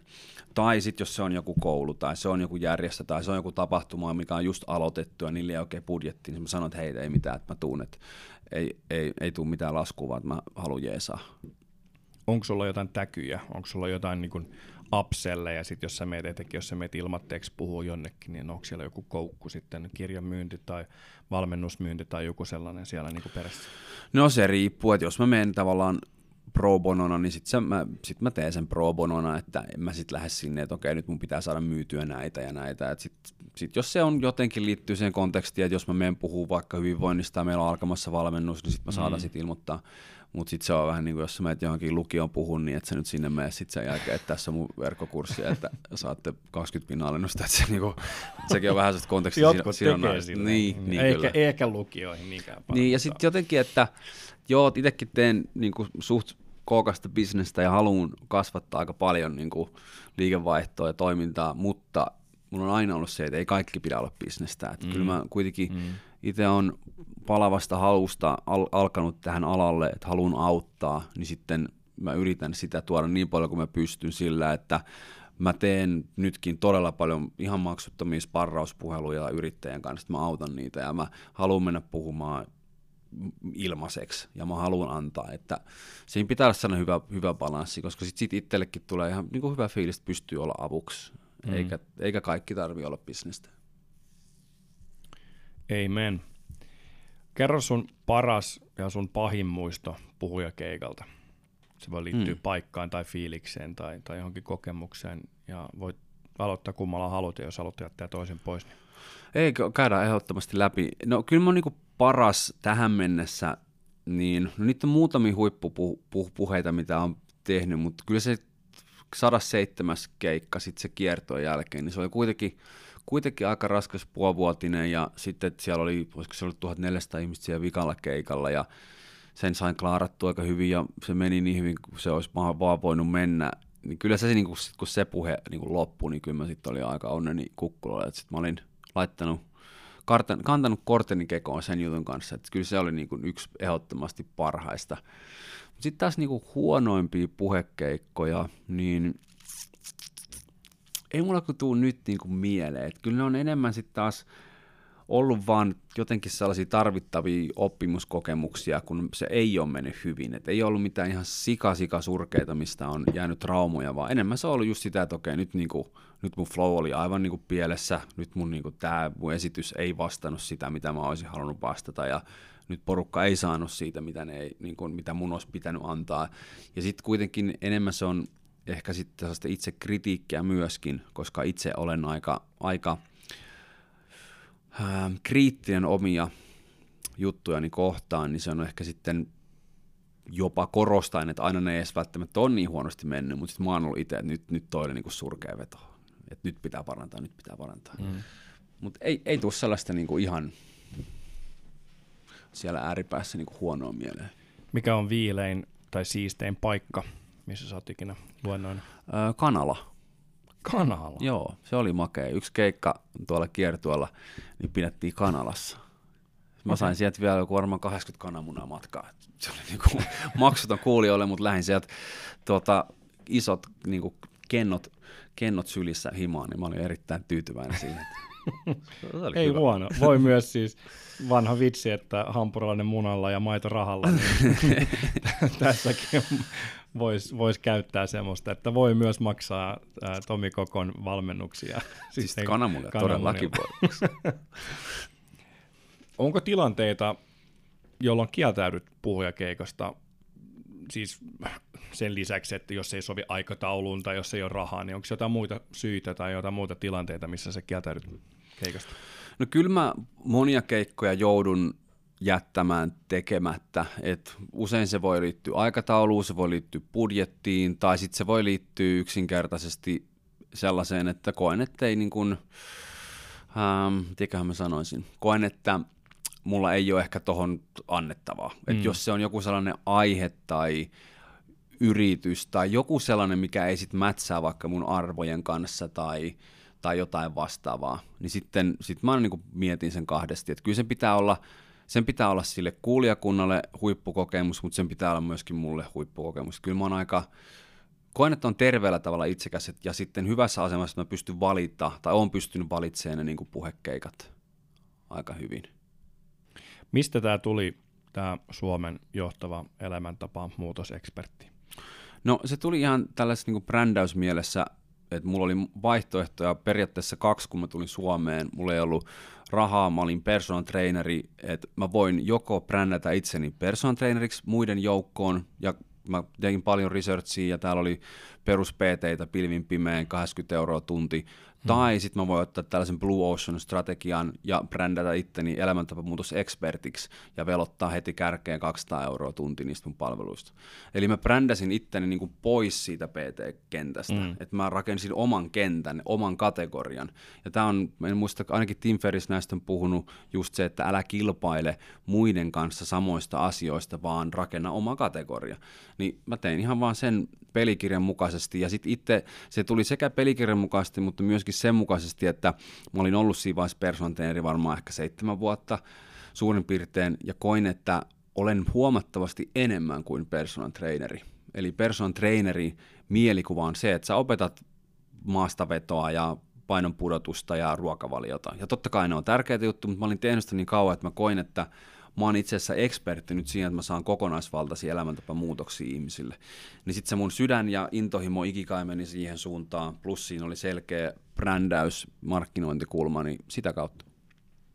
Koska kyllä suuri osa osaa syödä oikein ja osaa treenata. Tietenkin on, on tekniikka juttuja treenaamisessa ja näin, mutta se nyt ei ole yleensä ihmisten isoin ongelma, vaan se on se kaikki, mitä siihen liittyy siinä ympärillä. Ihan sama mm. kuin puhujapuolellakin, että se suurin ongelma nyt ei ehkä ole se, että et, osaatko, mitä sä, mitä sä pidät käsiäsi tai, tai mi, mihin, mihin suuntaan, niin kuin rintamasuuntaan ja, ja näin, ja miten sä teet niitä PowerPointteja, vaikka nekin on tosi tärkeitä, vaan, vaan se, se, se ratkaisu on jossain tosi paljon syvemmällä. Mm. Sen takia mullekin tulee välillä palautetta, esiintymisvalmennuksista, että tämä nyt ei ollut ihan esiintymisvalmennus. Niin, koska esiintymisvalmennus ei ole oikeasti esiintymisvalmennus, vaan se on niin kuin personal development niin kuin syvällä, Kyllä. todella syvällä tasolla. Mutta se, se pyrkimys on vaan se, se terveys, hyvinvointi, treeni tai sitten niin kuin puhuminen, mutta se, se ydin on siinä niin kuin niissä kaikissa ihan ihan sama loppupeleissä. Mm. Joo, ja ehkä tällainen yleistys tähän, niin kuin kaikkihan, kaikissa noissa yleis, yleistä on se, että se on omien pelkojen voittamista. Mm. Että se, että sillä ei ole mitään väliä, osaat tehdä parhaan dekin ja osaat sä pitää kädet oikeassa paikassa, osaat sä hengittää, osaat sä kertoa sun asian, jos sulla on blokkeja ja pelkoja, mm. että sit sä niin kuin, oot kuin se peura ajovaloissa siellä niin kuin lavalla. Kyllä. Niin samahan se on niin kuin yrittäjyydessä. Mä sanon tänä päivänä noille mun yrittäjille, ketä mä coachaan, että näillä menetelmillä, mitä mä teille opetan, ei ole mitään väliä, jos sä uskallat tehdä niitä. Mm. Niin tää on just se sama, että mm. et sen takia just toikin, että niin kuin, kun, jotta sä oot hyvä siellä lavalla ja hyvä puhuja, niin sun pitää olla aika sinut niin kuin itses kanssa. Jos, jos et sä oo, niin millään tekniikalla ei ole mitään väliä. Nimenomaan. Siksi näkeekin näitä niin kuin videoita, jotka vaan menee niin kuin viraaliksi, vaikka ne on silleen niin kuin huonosti tuotettuja tai huonolla laadulla ja, ja ei just hirveästi edes näy ja, ja näin, mutta siinä on vain joku ydin, siinä on joku mm. juttu. Tai sitten puhujia, jotka, jotka slaidit on ihan päin peetä ja, ja niin kuin kaikki on silleen niin kuin ns. Niin kuin vialla, mutta silti siellä on vain joku juttu, mm. että hei, tota tyyppiä mä haluan tota tyyppiä mä haluan kuunnella. Eikä Jeesuksellakaan välttämättä ollut kauhean hyvää PowerPointia, mutta sillä niin, kyllä. jotain, tai, tai Buddhalla tai, tai jollain, jollain muulla. Tämä on siinä mielessä retorinen kysymys, koska mä oon itse ollut myös sun kanssa tapahtumissa, eli käytkö itse tapahtumissa, niin mä kysyn enemmänkin näin, että, että mit, mikä tapahtuma on ollut niin kuin merkityksellisimpiä sun, mm. sun kehityksen kannalta. Mä oon käynyt älyttömän määrä kuin seminaareissa ympäri, ympäri maailmaa. Ne on ollut kehityksen kannalta tärkeitä ihan sen substanssin kanssa, että mitä on oppinut, mutta sitten siinä on ollut paljon sitä, kun mä oon aina tiennyt, että mä haluan vaikka olla puhuja tai puhua, niin sitten, että sä näet niin paljon eri puhujia, ja sitten jos sä käyt vaikka, no kyllä Tony Robbinsin, vaikka tämä Business Masteri on ollut yksi keskeisimpiä mulle, niin sitten jos sä näet, että miten tämä kaveri vetää, vetää kahdeksalle tuhannelle ihmiselle seminaari, niin on se aika päräyttävä kokemus jo si- sinänsä niin kuin mm. itsessään, että sä näet, sä saat referenssipisteen siitä, että mikä on maailman huipputaso, mikä on niin kuin oikeasti mahdollista, jos sitä ennen oot käynyt vaan jossain Piaksamäen kuntatalolla pitämällä, pitämässä tai kuuntelemassa 50 ihmisen luentoa, niin sitten se on niin kuin, sä saat kontekstia ja sitten referenssiä, että okei, tällaiset on mahdollista. Niin se on ollut ehkä niin kuin päräyttävin onko joku puhuja, kenen kanssa haluaisit tehdä tapahtumia tai mennä lavalle, niin sanotusti jakaa lavaa? Hmm. No varmaan siinä unelmia voisi olla just joku Gary Vaynerchuk, Joe Roganin tyyliset, Tim Ferris. Tim Ferris olisi varmaan se. Hmm. Jos jotain saisin, jonkun kanssa saisin käydä keskustelua lavalla, niin kyllä se olisi Tim Ferris ihan ehdottomasti. Katsotaan, jos Tim Ferris hankkii itselleen sitten EU Green Passin, että pääsisi joskus vaikka Nordic Business Forumiin tai jonnekin puhumaan, niin siinähän voisi tapahtua, tapahtua vaikka mitä. Jos sä nyt aloittaisit, niin mitä sä tekisit toisin? Mm, puhujana vai? Mm, puhujana. Öm, vieläkin enemmän ja vieläkin varhaisemmassa vaiheessa hakeutuisin äh, valmennukseen, hakeutuisin tilanteisiin, jossa joutuisin olla sen pelkonin kanssa niin kuin face to face. Eli se oli vähän sama, sama kuin mä eilen seisoskelin siinä laiturilla se 10-15 minuuttia ennen kuin menin uimaan, niin mä seisoskelin puhujana niin kuin siinä laiturilla aika pitkään ennen kuin, niin kuin oli viimeinen tavalla, että okei, nyt mulla on pakko tehdä tällä asialle jotain. Että, mm. niin kuin, että, että mä olisin voinut tehdä sen monta vuotta aikaisemmin, ja sitten mä olisin tänä päivänä pidemmälle. Mutta nämä on niitä jossitteluja, että onneksi tuli se tajuttuu, mutta se on ainut, että mä olisin aikaisemmin vaan hypännyt siihen puhujakelkkaan mukaan ja tiennyt sen, että okei, mun pitää nyt tehdä tämä asia. Eli vinkki voisi olla muille puhujille, että älä seiso siinä laiturilla, vaan hyppää siihen järveen. Tai Joo, älä seiso siinä laiturilla liian kauan. Et, et tässä taas, taas, mistä puhuttiin niin kuin omien pelkojen voittamista, että mä, no sä tiedät puhujavalmentajan näistä paremmin kuin minä, mutta voisin... Ammattipuhujakouluttaja. Anteeksi, ammattipuhujakouluttajana enemmän kuin meikäläinen, mutta mä voisin kuvitella, että miksi moni ei ryhdy puhujaksi tai ne ei mene sinne firmaan, hakeudu keikoille tai ei tee omiin seminaareihin, niin siinä on muutama juttu. Yksi on, että pelkää epäonnistumista liikaa, mm. pelkää, että tulee kritiikkiä, siinä on niin 12 isoa pelkoa, niin just se, että niin kuin, kun pääsisi vaan se pelosta, pelosta eri, kun ei, eroon, että ei sillä ole oikeasti mitään väliä. Et me ollaan kaikki puhujina vedetty surkeita keikkoja, me ollaan aloitettu pienestä, mun ensimmäisellä keikolla oli, muistaakseni se oli kahdeksan ihmistä, Ni, niin siis se, se aina lähtee sieltä pienestä, pienestä. Ja mä sanon tänä päivänä tosi paljon toen tätä, tai toistan tämä yhtä lausetta, niin aloita ennen kuin olet valmis mm. yrittäjille varsinkin. Ja se on ihan sama puhujana, että sä et ole ikinä valmis puhuja. Varsinkaan kun sä oot aloittamassa, niin älä odota sitä, että sitten kun sulla on se itseluottamus, niin sitten lähden puhumaan. Sitten kun sä osaat tämän asian paremmin, niin sitten lähden puhumaan. Vaan lähde puhumaan siitä asiasta, niin sitten sä opit sen paremmin ja sitten saat sen itseluottamuksen. Niin anna mennä jos kiteyttäisi koko sun uraa, sun elämää yhteen lauseeseen, yhteen mottoon, yhteen aforismiin tai filosofisen lausahdukseen, niin mikä se olisi, sellainen oma, oma lausahdus, mikä olisi sun motto? Kyllä se olisi toi jahtaa unelmiasi, mitä mä oon pitkään hokenut ja kertonut kaikille, ja se on ollut vähän niin kuin se mun tietyllä tavalla osa mun DNAta jo niin pitkään, että mä oon uskaltanut mennä niitä mun omia unelmia kohden ja oikeasti niin kuin jahdata niitä aika niin kuin täysillä. Ja välillä liiankin kovaa, välillä on tullut lunta tupaa ja ynnä muuta, mutta mut se on ollut kaikki sen arvosta ja se on itselle niin tärkeää, että mä saan elää sitä elämää, mistä mä oon unelmoinut. Ja sitten jos mä en elä sitä mun unelmaelämää, niin sitten mä muutan asioita ja mä uskallan muuttaa asioita. Niin se olisi ehdottomasti se. Unelmista puheen ollen, niin mistä sä haaveilet just nyt? Nyt mä haaveilen yksinkertaisista asioista se, että gymit aukeais, sauna- ja avantopaikat aukeis. Et mä, mä elän niin kuin tosi hyvää elämää ja mulla on mun unelmaelämä tällä hetkellä on aika niin kuin lähellä siellä. Et sanotaan, että nyt perusjutut, kun sais takas, niin olisi aivan mahtavaa. Ja sitten ää, kyllä mulla vielä on iso maailmaa unelmia ja veri vetää tonne isolle pelikentille, eli Jenkkien suuntaan niin kuin yrittäjätoimintaa tulen, tulen viemään ajankohdasta. En tiedä, koska maailma menee omalla painollaan tällä hetkellä, enkä ole laittanut siihen mitään niin kuin timestampia, vaan mä tiedän, että se tulee jossain vaiheessa ja sitten mä oon siihen valmis ja sitten mä en seiso laiturilla, vaan mä hyppään sinne kylmään veteen. Jos sulla olisi korvanappiyhteys suoraan päättäjiin Suomessa tai ulkomailla, niin mitä sä heille sanoisit? mä sanoisin, että nyt jumalauta ne saunat auki ja kymit auki. Se olisi se mun tämän hetken viesti. Ja jos, se niin kun, jos mä saisin jotain niin itse päättää, niin kyllä mä... Nyt todellakin. Kymit aukasi ja saunat aukasi. Että en usko, että ne on nyt ne akilleen kantapään tai pullonkaula tässä meidän tämän mm. tilanteessa. Aivan tähän loppuun vielä vapaa sana. Mitä sä haluat vielä sanoa maailmalle? Jotain nostoa, terveisiä. No tuohon äskeiseen vielä liittyen puhuttiin niin kuin puhujana olemisesta ja yrittäjyydestä, niin mä sanon tähän tällaiseen ikikai-malliin liittyen, että mieti hyvin tarkasti sitä, että mikä on se sun ikikai. Ja jos se ikikai-malli on tuttu, niin tällainen japanilainen filosofia, mikä on muuttanut ehkä mun elämää tai ainakin tuonut siihen selkeyttä, että jos sä kuvittelet niin kuin neljä palloa, yksi pallo on, että mitä sä tykkäät tehdä, yksi pallo on, että mitä sä rakastat, yksi on, yksi on, että mitä maailma tarvitsee ja yksi on, että millä sä voit tehdä bisnestä, eli niin kuin rahaa tulla toimeen. Hmm. Niin jos mietit noin neljä palloa ja niiden keskellä on sellainen niin kuin yhtymän kohta, Just niin näin. se on se sun flow-tila, se ikikai. Joo. Niin tätä kun sä oikeasti pallottelet ja mietit, mitä sä tällä hetkellä elämälläsi teet, ja kysyt itseltäsi rehellisesti ilman, että sä kusetat ittees tai piiloudut minkään valheen taakse, että elätkö sä sun ikikaissa.